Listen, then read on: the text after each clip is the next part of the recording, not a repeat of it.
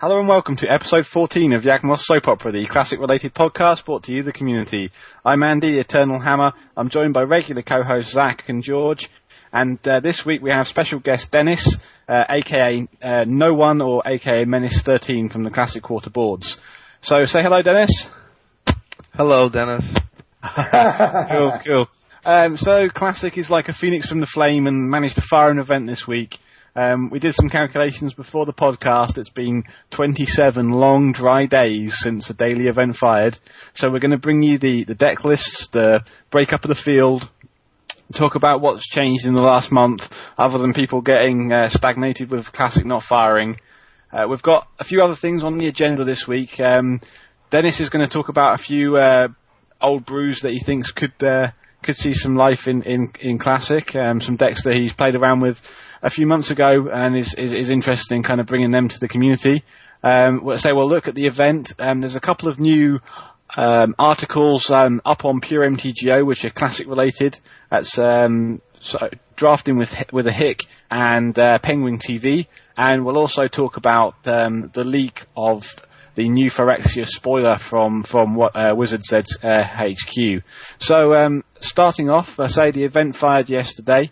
Uh, unfortunately for our co-host George, he was uh, otherwise engaged. But George, do you want to lead us into the into the event? Yeah. So um, yesterday I was at a wedding, and it was one of my good buddies. Totally worth missing a classic event. Um, but it fired with 17 people, which means that not only was it on time, uh, the one person, Danger Linto, who joined to make sure that it would fire, he didn't actually need to. Um, but firing on time is huge because usually the classic events go about 15 or 20 minutes before they fire. Uh, we had 17 players, and uh, coming in first at 4-0 was a dredge deck uh, with. He was the only dredge deck in the field, and he he uh, took down the event. Um, from the classic quarter forums, he said that he only played against one or two pieces of hate, maybe three, and he had the cards to beat them in uh, the post board games throughout the event. Uh, Dennis, you are probably the most successful classic dredge player. What do you think of this list? Um, I think it's fine. It's really explosive, and it's better in the mirror due to the eight draw spells. So with, with um, Bazaar of Baghdad in, in the format, is is there no need to go with the more risky Lion's Eye Diamond builds? Um, I like the Lion's Eye Diamonds because people like to play combo a lot. Like, you know, oh, there's a combo deck, it's not really a control deck, and, you know, various storm. But now with um, so much shops, it just gets harder to run that list. Yeah, I mean, as far as that list goes, it kind of surprises me that the um, the breakthrough and the careful stu- the careful studies are so important because I mean, every time I've played a list like this, I always just try to go for Bazaar, Blue Land, or not. Is that just something you, you typically draw off a of Bazaar, or how do you fa- how do you how do you go about that business? Well, I like the list without any of the draw spells, and you're forced to multi for that one because it's so reliant on it. Uh, these lists aren't so reliant on it because of breakthrough, Coliseum, and careful study. They can just set up, you know, a discard, you know, dredge a troll, and their whole hand is active after that, whether they have a breakthrough or a Coliseum. Yeah, the thing that like stands out to me here is this one's also running the four serum powders, which is like, hey, I'm gonna get a Bazaar, but it's also running the eight draw spells, so it's kind of like a uh, uh, a little bit of a, a I don't know, fighting against itself and what it wants to do. do. What do you think about the four serum powders in this build? Oh, I, I think it's good. It also helps them hit the ley lines. True. Yeah, he is running the uh, ley lines in the sideboard. Um, see, three Bloodghast, two Ichorid, and then the normal cyclers. What do you, what do you guys think about this one, uh, Andy? Well, I guess uh, interestingly, there's three Nature's Claim main deck, and uh, that that has to be a nod to the, the prevalent deck in the format at the moment. Um, Mind, Mindbreak Trap in the sideboard is interesting as a three of. I, I, guess he's thinking along the lines of, well, the only deck that could possibly race me here is, is going to be Storm Combo, or or something like with his new um, brew that we talked about last time out, the Show and Tell bargain um, with the Storm engine in the background there. So I guess he's just saying to the field, look, I'm the fastest. I've got my serum powders. I can find my combo. I can um, activate my graveyard and, and, and, go nuts quicker than anyone else, um, with the exception of Storm, and I'll get that covered by the by the sideboard slots there. Um, so yeah, um, pretty sort of typical deck. Uh, I'm not really surprised to see see Dredge um, back. I think we've talked in in the fewer podcasts recently that that um, the the the the, the the dredge hate, the graveyard hate, is on the decline, and that some of the workshop decks have removed the leyline of the void. So it seemed like a good window uh, of opportunity here for dredge to come back in and go four and zero. Oh. Um, so yeah, um, solid build and um, chalk another one up to the dredge. Um, so that brings us into the next deck, which surprisingly enough is Merfolk. Unsurprisingly, he lost to Dredge with only three Relic of Progenituses in his sideboard. And, and the Tormod's Crypt.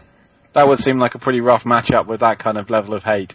So, I mean, I, I really thought Merfolk was on the decline and, uh, didn't think there was a strong enough creature package with, with everything else to kind of fight in the format. So, um, in, interesting to see it back in all its glory. What do you make of this, Dennis?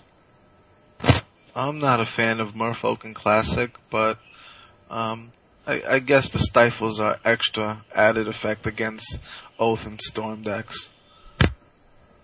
Yeah, I'm not. I'm not a big fan either because this deck can't really. It can't uh, beat a resolved oath. It can slow it down, but I don't know. It just seems like bad times against anything but storm. You know, one of the few things I really do like about uh, Merfolk is that they run the four main deck stifles, and I think in Classic that's pretty it's a pretty good spell. I think it's highly underrated. But when you're running cards like Coralhelm Commander and Lord of Atlantis and Classic, I don't think that's usually a good thing. Um, Sower of Temptation's cool, main deck. I mean, that's an out to uh, non-good game oath typically, but because um, that's a one for one trade, or excuse me, that's a zero for one, so it's not really an out, but it's it's it's a good stalling tactic, and usually they run islands, so. Um, but I agree with you guys. I don't think in general it's a very good uh, deck for the format. I, I don't particularly like Daze in the format either. Yeah, I really don't like Daze. I think. I mean, there's so much mana artifact acceleration that Daze just is going to miss so many times. I would rather see four main deck Annul. Yeah. I, I think that the deck uh, value gains tremendously from uh, not being tribal and branching into at least one other color, if not two. So, but he still went three and one, and uh, Angel of Righteousness has been playing shop decks up until now.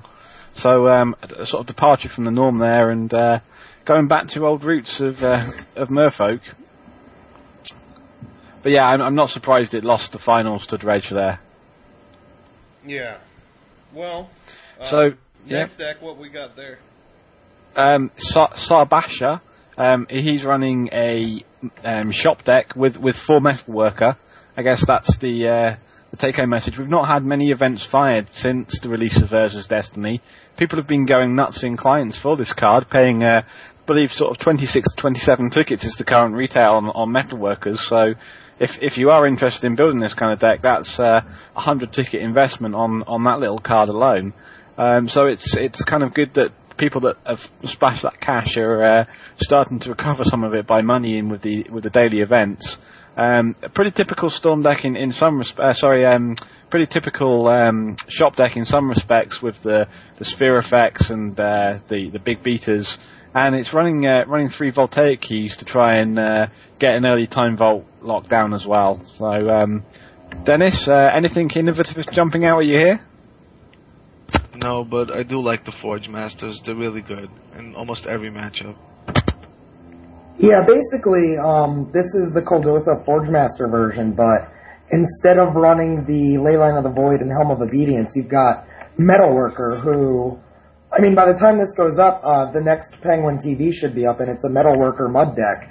And as you guys will see in those videos, like, Metalworker is just disgusting. And he's actually 30 tickets right now, not 26. Yeah, I mean it's a card that enables some plays that just really aren't enabled otherwise. Um, mm. One of the matches so I played against George, and he showed like what eight artifact cards and 16 mana, or was it six and 12? It was it was six and 12.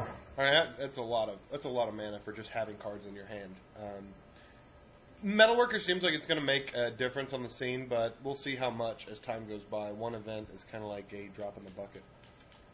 Yeah, I don't, I don't want to, I don't want to steal the thunder from the next uh, Penguin TV, but do, do you think Metalworker is, is enough to push push shop decks over the top? And uh, do, do you think that in in an environment where we lack the power nine, we lack the jewelry, the fast manner acceleration of the of the Moxes, that we we, we could potentially start to see one of the sphere effects getting uh, restricted in Classic? No, not even a little bit. Um, Metalworker is definitely busted, but the best play with Metalworker is turn one Metalworker, which means that you're not resolving a sphere, which means that you are opening the window for them to beat you on their turn. Uh, you, you, you slam that window shut once you untap, but you still leave it there for them. Yeah, I mean, I would personally say the best play is probably turn one Mana Crypt, turn one Workshop, then Metalworker, then Sphere. But I get your drift. Um, it's Metalworkers is a really good card, and it will definitely help shops uh, gain a little bit of that percentage back from the fish matchup. But the fact is, the deck is still the same deck. If you want to beat it and you dedicate your deck to beating it, you should be able to.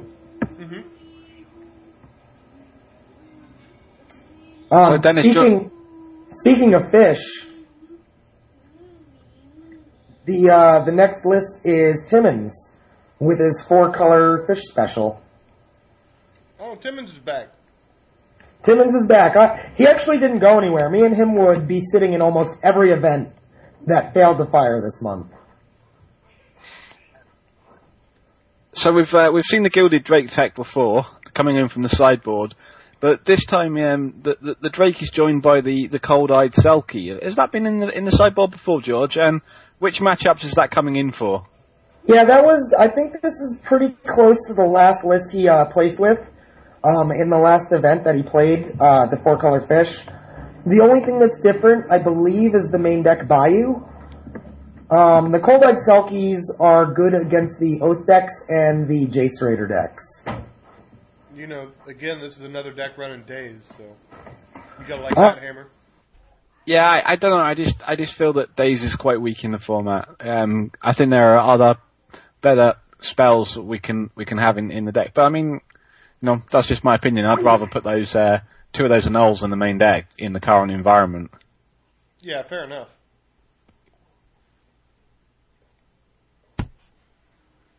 Dennis, you have any input on the fish deck, or you like it, or you dislike it, or what you feel? Yeah, it's fine. Fish decks are alright. They're really good against shops and they can have some game against Oath, but I really don't like fish decks at all. They don't showcase what Classic is about and it's just a lot of busted, broken plays with Gush and, you know, Yogg's Will, shops or bazaars, Oaths. This doesn't fall into any of those categories. Yeah. No tanker, nothing. Nothing exciting. Yeah, there's one restricted card in this deck, and that is Strip Mine. So, agreed. Um, next up, th- this week it's pretty cool. I kind of like that it came back, and there's a ton of variation in these top lists because the next one is another major archetype with a really you know solid player. Prolepsis nine uh, three one with uh, good game oath build. And to me, this looks really similar to uh, Vicky or uh, excuse me, Wizard Not of the Coast's uh, list. It's running the one Dragon's Breath, the Show and Tell. Um, the only two creatures are Blightsteel, and Emrakul. It is running only two Wastelands, but again, you know, a solid player with a solid deck. Um, any thoughts on this one, guys? Well, Um, talking of a solid player, this uh, this player won the Mox last month, so uh, huge pedigree there. Well, he not only did he win the Mox last month, but he qualified for nationals in the exact same day. That must have been one oh really long day for him then. How many Um, rounds of Magic was that? I believe it was nine and ten. Wow, so to nine- keep your concentration for 19 rounds in one day. That's nuts. and up on Star City Games. Wow, But insane. uh, oh well. yeah, the I mean we've said it before with Cat Weasel's deck. The show and tell should probably be in the sideboard. Yeah, I mean we've kind of had the debate back and forth on this. I I see where you're coming from, and then I see that this one's running the Mystical Tutor and the Tutor Suite. So if you have one of those guys in your hands, it's pretty nice to get that show and tell and just have an alt win. But for the most part, I I, I think uh, I, I, I I'll say it could go either way. So I won't say one way or the other. All right, and uh, that brings up the last deck that placed in the event, which is a Vile Fish deck. Pretty pretty similar to Timon's deck, except that it runs Aether Vial instead of the extra Birds of Paradises. And And it misses Stalker. Dark Confidant as well. it and it is missing Dark Confidant, which is I think the best part Huge. of the fish deck. Yeah, I gotta admit, I'm kind of surprised that um, he's running a card that I think Timmons should be running, and that is, uh, well, I mean, I say think should be running. I, if I were going to play in an event, I'd expect a little bit of Storm in the metagame, and I really like the Leyline of Sanctity in that build. Um, I think it's pretty solid in the sideboard. Probably, I don't really know if I'd play. Uh, I guess I might play Gilded Drake a little bit more than I would that card, just because that's kind of for one archetype. Um, And Gilded Drake is good against blue. yeah, Gilded Drake is pretty good against just general blue. Not only that, I think Gilded Drake can be good against uh, decks like Shop. So Uh, yeah, sure. You can you can steal their steel hellkites. yeah, it's it's it's it's a solid game plan. So I don't know. I think that's um, it's kind of the end of the the the decks here, and I don't think this one is too different from the others. Besides, you know, halfing on the stifle and running Aether Vial and no Dark Confidant. So. Uh, kind of an interesting event Well- here with the top decks. What, what about the roundup there, guys? What were the other ones? I don't like the Aether Vial in the fish list because I don't think it's needed right now. Like, um, you know, against shops, you can just run, like what Timmons is doing, more mana creatures or just more creatures in general. You don't really need the Aether Vial. Aether Vial was good when, you know, there was a lot of merfolk and you want to cheat out a mystic and still play his spells or get around oath with mana drains. Yeah. But that's not so much of a problem right now as shops are, and you don't really need to file against shops. You just cast your guys normally with noble and land. Yeah, and I think that the results will echo your sentiment. When you look at uh, all the different fish archetypes, Timmons is by far the uh, best performing. Yeah, and I'll say too, a lot of these decks run some sort of artifact destruction, and that's his only target for said artifact destruction. So it's kind of like a lose lose in that situation too. Yeah.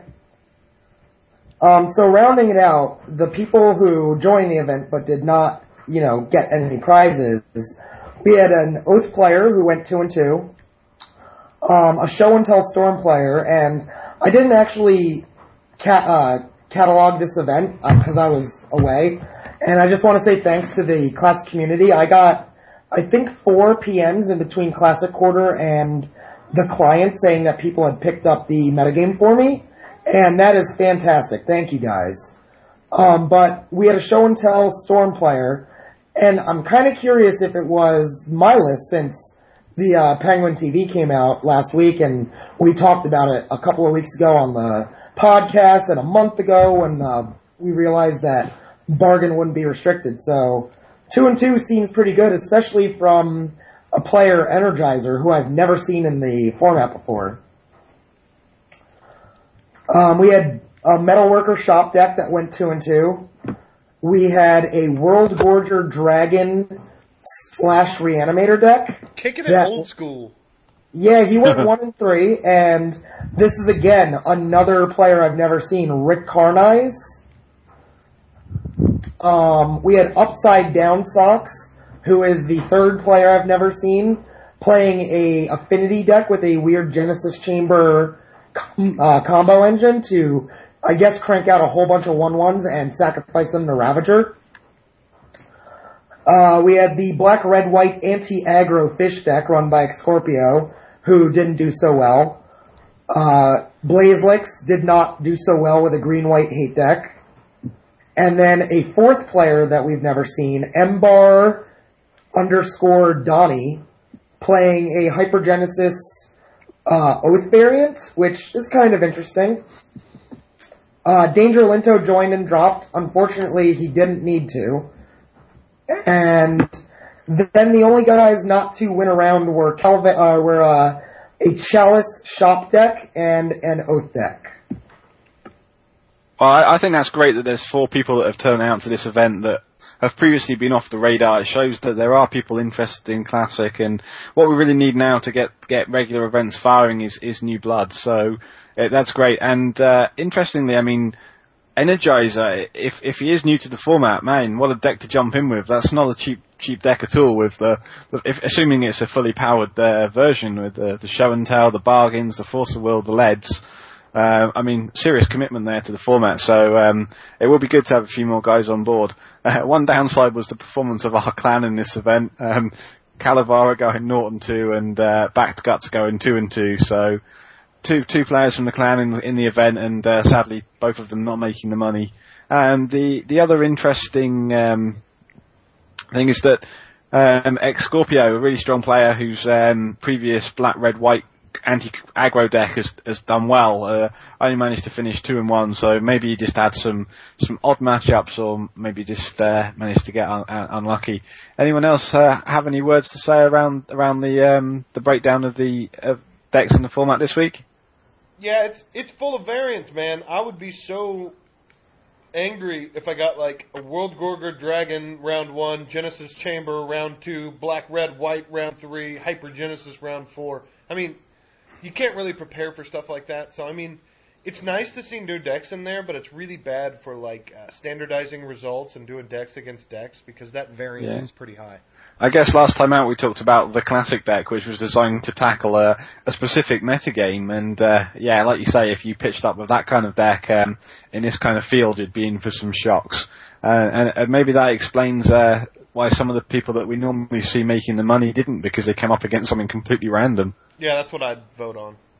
Yeah. You know, it, that might that might stink for the people who are building against the metagame, but it's fantastic for the format. Um, if those decks do well, it's fantastic for the format. If they don't do well, it's typically considered a joke.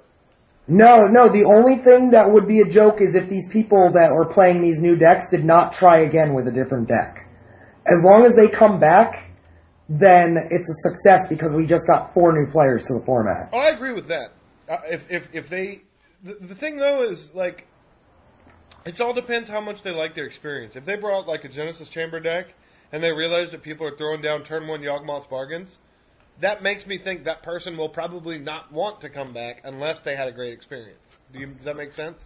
Well, it does, but when I look at these four decks that I've never seen the players for, none of them are playing joke decks. All of the decks they're playing could theoretically be good for the format, and once they learn it, they might, you know, pick better decks or better versions of the deck.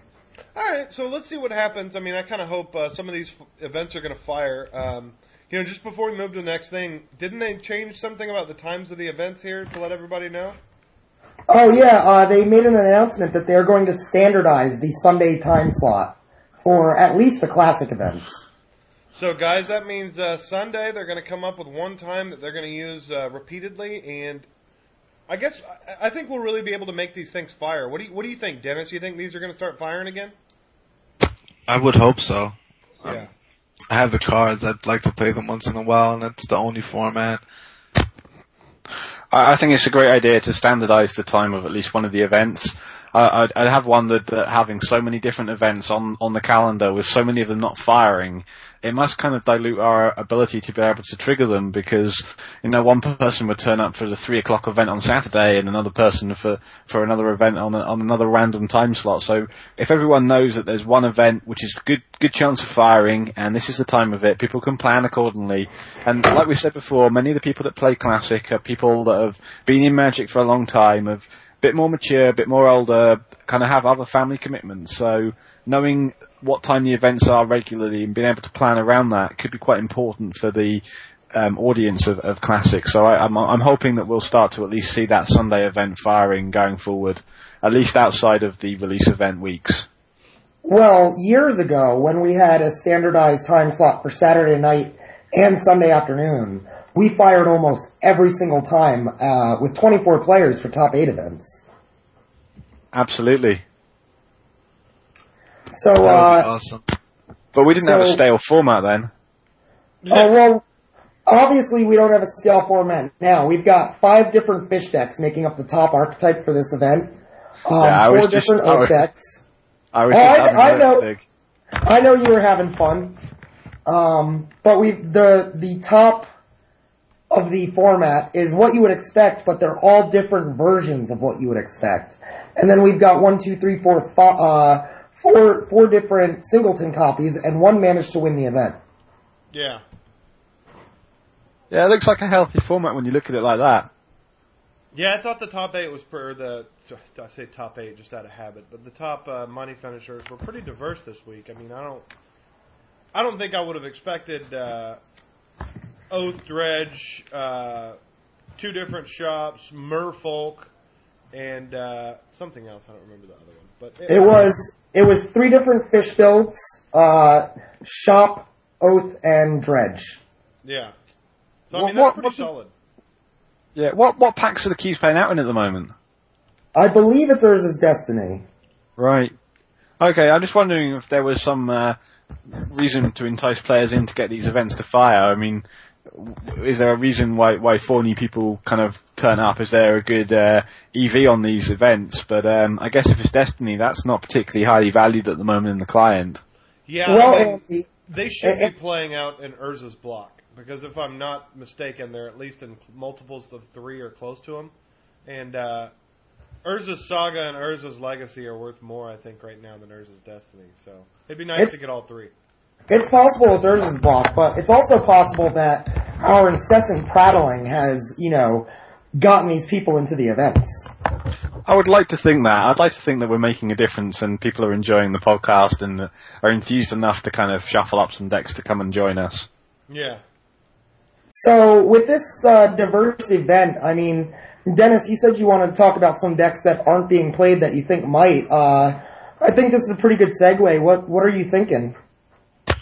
Well, Gush, Gush in specific, um, whether, you know, you combine it with a Storm engine or you just play Gush into Vault, I think Gush is something that's not being played as much as it should be. I, I'm absolutely amazed that we don't have Gush in the format. We've got four Brainstorm, four Merchant Scroll, Fastbond, four Gush, Diagnos Will, Mystical Tutor. That is such a core, strong engine there. And, and, and apart from a couple of events played by Blue Diamonds early on, Gush has been completely off the radar. I, I guess it just gets too badly hurt by, by shop decks, but, um, there was an interesting uh, brew for, for vintage on Star City Games recently, um, which was a, a tropical storm uh, list with a gush and a storm kill, um, which I've been kind of playing a, a version of in Classic, and that's been good fun, if not necessarily overly competitive. But definitely agree with you, Dennis, uh, that um, there's a lot of room for um, for scoping with, with, with that Gush Bond engine. When I when I mentioned it previously, people have just said, "Yeah, Gush Bond engine is really strong." but it's not as strong as unrestricted Lion's Eye Diamond with Infernal Tutor as, as a kind of alternative engine in the environment. So do, do you think that it's just just not maybe not as powerful as, as, as that when, when in, in Classic we can run four Lion's Eye Diamonds? Well, Noko has a list that he, I, he went like uh, fifth place in the premiere, where he had Leads, Gush, and um, you know, Desire, uh, Time Vault, Tinker. It was a really good deck. That sounds kind of fun. So, I- I- um, Dennis, what do you think about maybe Classic Madness? Yeah, uh, Kagi played it twice this year, and uh, after testing it a while, he I saw he had a Tarmogoyfs in the main deck, and I think it was lacking. I don't like his careful studies, and I think there could be something else, maybe more mana denial, or you know anything. But I don't really like the careful study. Well, we is that is that Magnet Madness deck running uh, Lion's Eye Diamonds?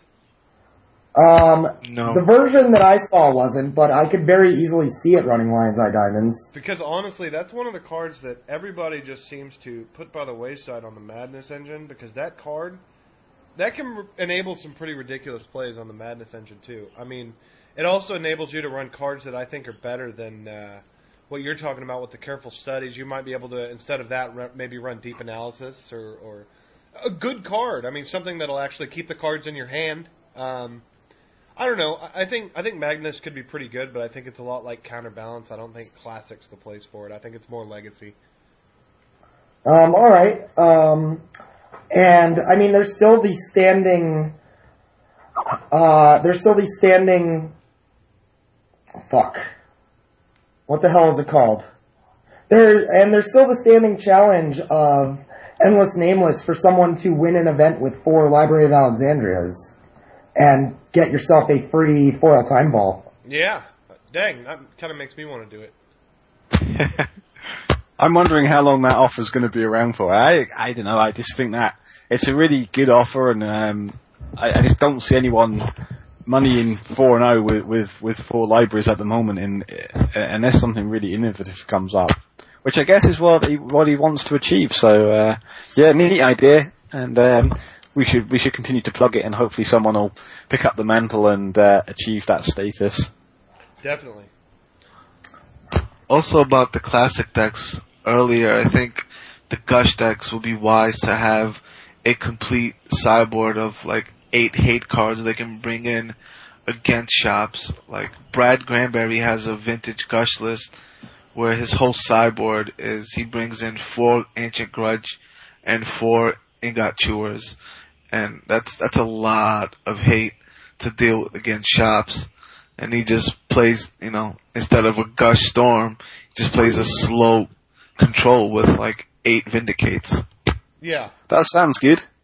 Actually, it's kind of 12 vindicates with the flashback on the uh, ancient grudges. Yeah. Yeah. Yeah, that sounds pretty sick. I mean, I guess you do have have to give up uh, slots against other decks, but I mean, um, you know, Gush, although has a, has a weak matchup up against uh, against Shops does have some strong matchups against other decks in the format, so kind of maybe foregoing those slots is not a bad option. And, and they say packing out with Dredge Hate, and you can run a couple of uh, main deck options as well. I mean, um, maybe a couple of rebuilds or something like that to to give you some fight to, uh, in game one as well. Yeah, that's a card I don't see anybody ever using. That I think uh, if you're if you're kind of half expecting uh, stacks, but not full all the way. Rebuild's a cool card with the cycle option. I, I, I like the card. I, I've never seen it once in a classic event. Have you guys? Um, maybe not in an event, but it's in my show and tell bargain list. Oh, there you go. Yeah, and I've I've been playing it in, in the tournament practice room. I've got a couple of foil copies that I picked up recently, and uh, yeah, I really like it in the main deck. Very cool. So um, next up, we're just going to kind of raise awareness of uh, a couple of different article series that um, two of the co-hosts have been putting together. We've got um, a new drafting series um, by by uh, Zach called uh, "Drafting with a Hick," and a new video um, article on on classic decks, which I urge anyone who's remotely interested in classic to uh, to fire up and have a look at. Episode one was absolutely amazing, and uh, I've seen some of the videos for for series for, for episode two as well. So that's Penguin TV by uh, by George. Um, and we'll we'll just hand over to them to basically have a, a little bit of free advertisement and, and plug their articles and their series. Tell us what it's about, what their audience is, and where they see the series going. So we'll start with drafting with a hick. All right. Well, thank you, Andy. I appreciate that. Um, basically, I'm just putting out a fun series that, uh, you know, our, our, recent discussions kind of spurred me on, or, or spurred me on to uh, figure out a way to show everybody the the way they can build their investment or build their collection up with a minimum investment and minimum risk. And that is kind of like trying to take away the stigma of Swiss drafting for a lot of the people who are, I guess, maybe uh, not rich enough or not good enough to, to run on some of the higher risk queues. Um, so really, that's kind of like the gist of it. I plan to uh, show everybody uh, a couple of tips, tricks, how-tos, uh, way to keep your money alive, and possibly hit some uh, money hits every once in a while. So that's pretty much the gist of it. If you're interested in drafting at all, um, check it out. We'll have new episodes hopefully every week. And uh, thanks to George for uh, getting me into it. Let's talk about um, Penguin TV. Well, before we go on to Penguin TV, I just want to say that uh, the drafting with a hick, especially the Urza Saga drafts, um, they are huge. because they have a really high EV, and I'm sure Zach will back me up. If you can, if you can at least win round one consistently, you're almost always ahead in value. And even, even when you know you lose round one, there, you, you have like almost a one in four chance at opening something that pays for the draft. Yeah, you do. Um, I mean, I don't know if it's as high as one and four, but it's definitely high. Uh, just for example, I think uh, Andy was that you last night who opened a uh, Goblin Welder? Uh, yeah, I opened the Goblin Welder in, uh, in, in my Legacy pack in that in that event. Uh, I did have another event today, which was uh, the complete polar opposite. The only money card I opened was um, uh, the the Prophet um, from Destiny, and uh, yeah, I lost round one as well, so it was really rough. That happens. I mean, that's kind of like uh, the good with the bad. But yeah, thank you Yeah, guys for that shout out. I, I appreciate it, and I hope uh, everybody checks it out. Um, so Penguin TV, I was, I was actually sick of not being able to play Classic. That's the main reason that I decided to, you know, download Camtasia and learn how to do it. But then once I started thinking about what I would want to do with it, I, I think that the main goal is to, you know, show people that Classic is not just turn one decks. Um, throughout the two mock daily events that I've done, um, yes, there are definitely some degenerate games, but they are the minority, and um, it, I've been trying to show people like a pretty diverse metagame as far as what. And the idea is to try and play a different deck every week, and also at the end of it, there are a ton of legacy players right now. If we can get even a small fraction of them into classic, we wouldn't be uh, having these problems firing the events. And so one of the things that I really like about it is I'm showing anyone who's interested by seeing the decks in action what they need to do to bot to uh, transform some of their legacy collection into also a classic collection. Yeah, it's uh, it's definitely been like one of those things that I think will really. It's kind of a neat find. It's kind of like you found a little bit of gold in a mine because I think this is one of those things that really can wa- raise the awareness of uh, classic to the general public. Um, most people aren't playing the format. They don't know what's legal. They, I guess, they have preconceived notions about what happens, like you're talking about with the automatic turn one kill and the Days of Flash and Necropotence and all that. Um, I think it's a good, it's a really good thing, and it's something that people should uh, should get out and check out because it's it's a it's a it's a quality series. Um, so not being a member of Clan Magic Eternal and also one of the authors on the website, uh, Dennis, have you managed to see either of these other things? Your other videos? Um, either the Penguin TV or the Drafting with the Hick. There's only one of each out at the moment, but have you managed to catch them? I've actually subscribed to your YouTube, so yeah, I've seen your videos. I haven't seen the drafting. I'm not really into limited too much. All right. Well, outside perspective, uh, good idea or bad idea? I think it's a wonderful idea that the videos are there for classic, mostly because most people don't really get to see the cards, the plays, the players. So I think you can get a lot of people to contribute from the community in making these videos with you, and then you have something to go over with like the lines of play, you know, as material for the next YSO or whatnot. Oh, I didn't even think about using the uh, using YSO to di- to dissect uh, some of this stuff. That's a good idea. Um, so I guess that'll bring us into the end of the podcast, which uh, recently Wizard of the Coast announced that they found out what happened with the leak of New Phyrexia, getting the entire set weeks early. And on top of that, we know who did it, how it happened, and uh, what the repercussions for it are. Um, have you guys managed to read this yet? Yeah. Yeah, I've- I've- Sorry, go ahead. I was going to uh, just just confirm that I've read that. Yeah, I, I read it, and um, it doesn't strike me as too odd that humans had a lapse in judgment. That's been happening for years. But what does strike me as odd and really kind of pisses me off in general is the fact that high level pros have had access to these uh, card pools long before we have. So That is that is exactly what I'm upset about. Why does the reigning world champion get a month head start on the rest of the world? How is that even remotely fair? He gets uh, he gets to start testing as he was trying to do, and he screwed up by letting the wrong people know. I mean, Guillaume Wafo-Tapa is is Guillaume Matignon's best friend in paper, but I don't I don't think it's fair that these people have the ability to get that much of a head start. Obviously, maybe maybe Guillaume Matignon was able to get these sets a month in advance for the last few years, being a a regular writer for Notice for Lotus Noir. Is that why he's the world champion this year? I mean, not to be, uh, or not not to leave that point in the dust here because it's an amazing point. But the other thing too is, and I think someone brought this up in the Classic Quarter forums. What if you had access to that set just for monetary reasons? Oh yeah, that too. I mean, it's ridiculous, and it just pisses me off that they would treat the community like this is kind of like a CIA secret being revealed because it's it's ridiculous and, and it, it, it really does piss me off to the core. Uh, it makes me just want to play limited because that's all that you know. Uh, as far as standard extended go, um, it, it's a really bad PR exercise. I mean, the, the the leak in itself was was maybe bad for PR, but they could have spun that.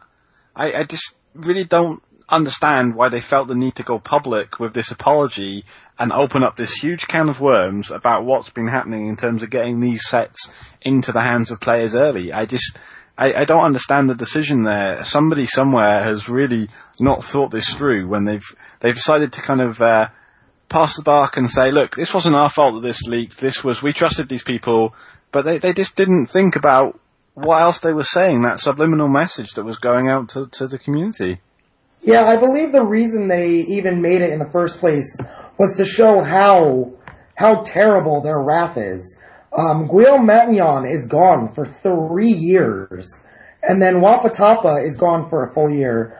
Um, Wafo-Tapa is a professional gamer; that's his job, and he needs to learn. He needs to learn a new trade for the next year. Um, I mean, I, I agree with you, and it sucks that they need to do that. I don't really know the guys personally, so I don't. You know, I'm not one of these guys who kiss the pros' grits. I don't really care. Um, pro Magic players don't make the most money. If you think they do, you're kind of in denial. Uh, they could get a job at anywhere almost and make the same amount of money. I don't think that's a big deal. But uh, I I, I want to revisit the fact that there are special people in Wizards' eyes that get these full rights to everything. It's it's Wizards has always been. Have you guys noticed how they've been notoriously tight-lipped about spoilers in the past? They'd shut down websites and threaten people with lawsuits, and then it come out comes out on the back end that they're like flitter fluttering around with complete, you know, spoilers and full, you know, high definition graphics to selected people. I mean. I mean, it doesn't. It doesn't surprise me that these people need cards but why why would you spoil the entire set to a magazine? Why wouldn't you just give them the three or four cards that they're going to get as previews? Exactly. That's fair enough, right there. One, I, I think the full implications is the word God book because the whole damn thing. You can, the other, you could speculate a little bit on one or two cards. I understand that. You could maybe make some money. But if you have all, however many cards they are, you can make a lot of money and you can know the gauntlet, what you need to be testing for, et cetera, et cetera. And it's the time frame as well. I mean, like, how much in advance does this magazine need these cards? Well, I think I, in the world of print, would, it's a long time. Yeah, I would say that in the world of print, you would need to have those uh, images, or at least the cards that you're going to preview, at probably two weeks, and maybe a month if you're going to actually do the whole set and have it released uh, around the same release date of the set. Yeah. So, so Dennis, you've been pretty quiet in this uh, little fest that we're having. What, what's your view on this? I think the bans for Matignon were kind of stiff. The three-year ban from his livelihood, but uh, I think it was a regretful decision on his part. Now that he has time to mull it over for the next three years of not playing any sanctioned events, or maybe he'll play more Moto. Uh, Dennis, let me ask you something. You just said his livelihood. The whole reason he got that God book is because he, he works at Lotus Noir, and that's his livelihood. I mean, half of it's still going, right? They can't ban him from his magazine. Uh, Lotus Noir might drop him though for uh, killing the trust that they have with Wizards of the Coast. Uh, that's a good point.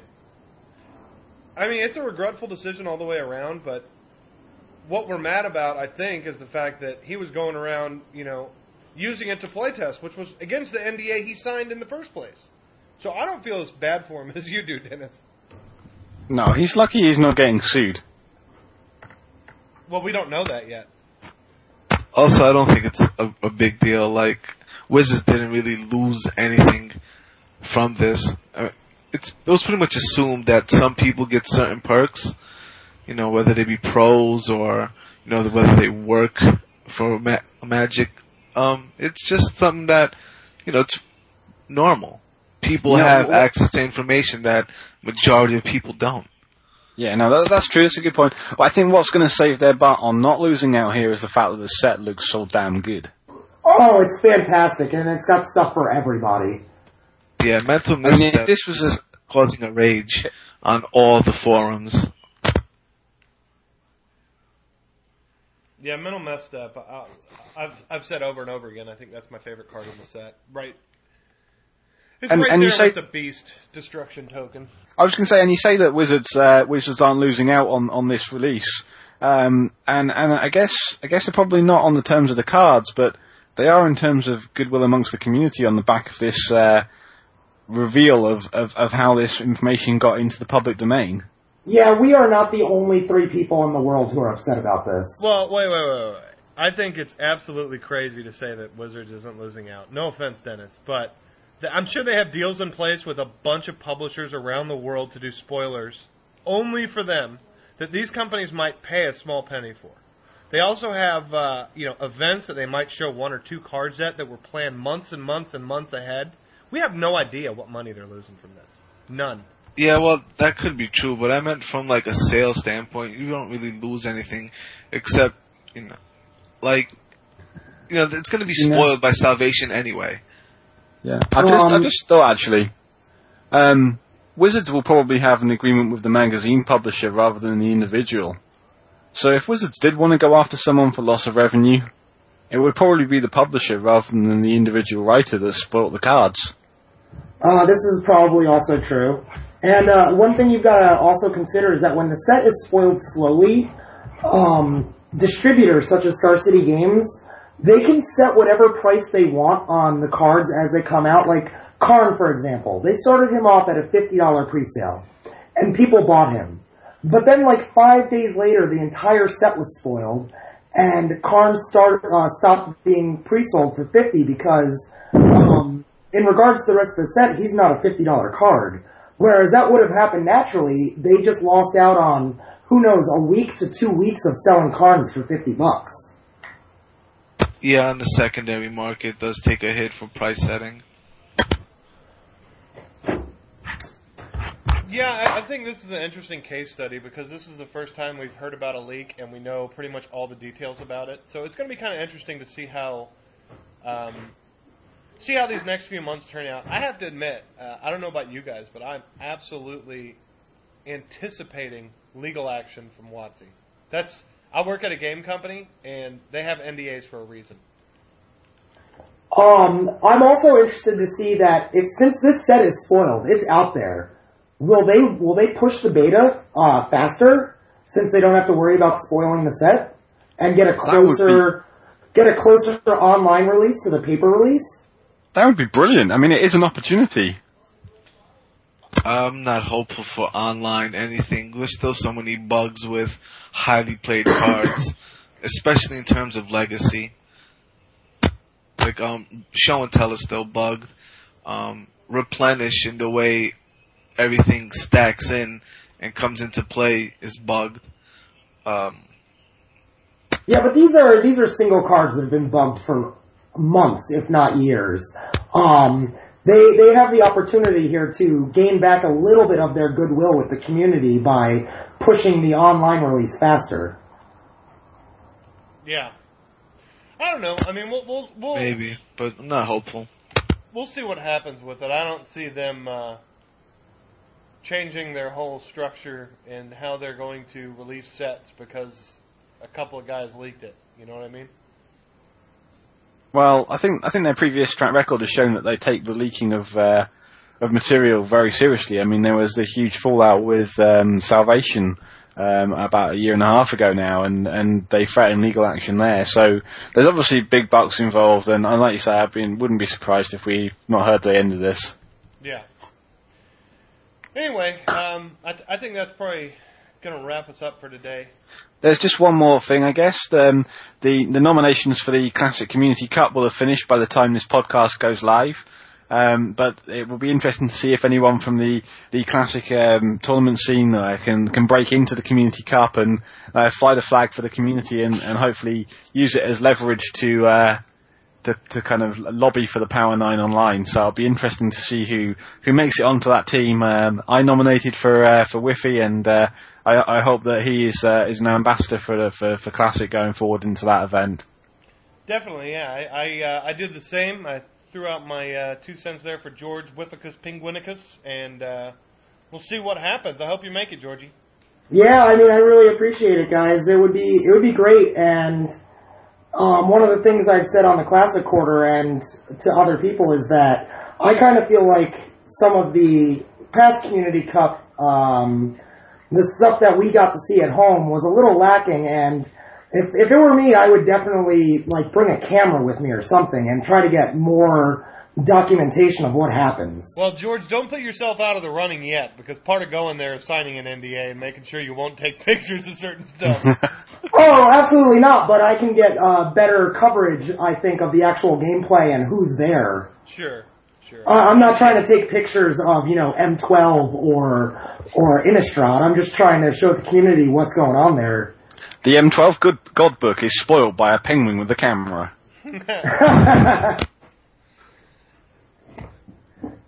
Well, thanks for jo- yeah, well, um, thanks to Dennis for joining us. Thanks for puremtgo.com for uh, hosting us and mtgotraders.com for sponsoring us.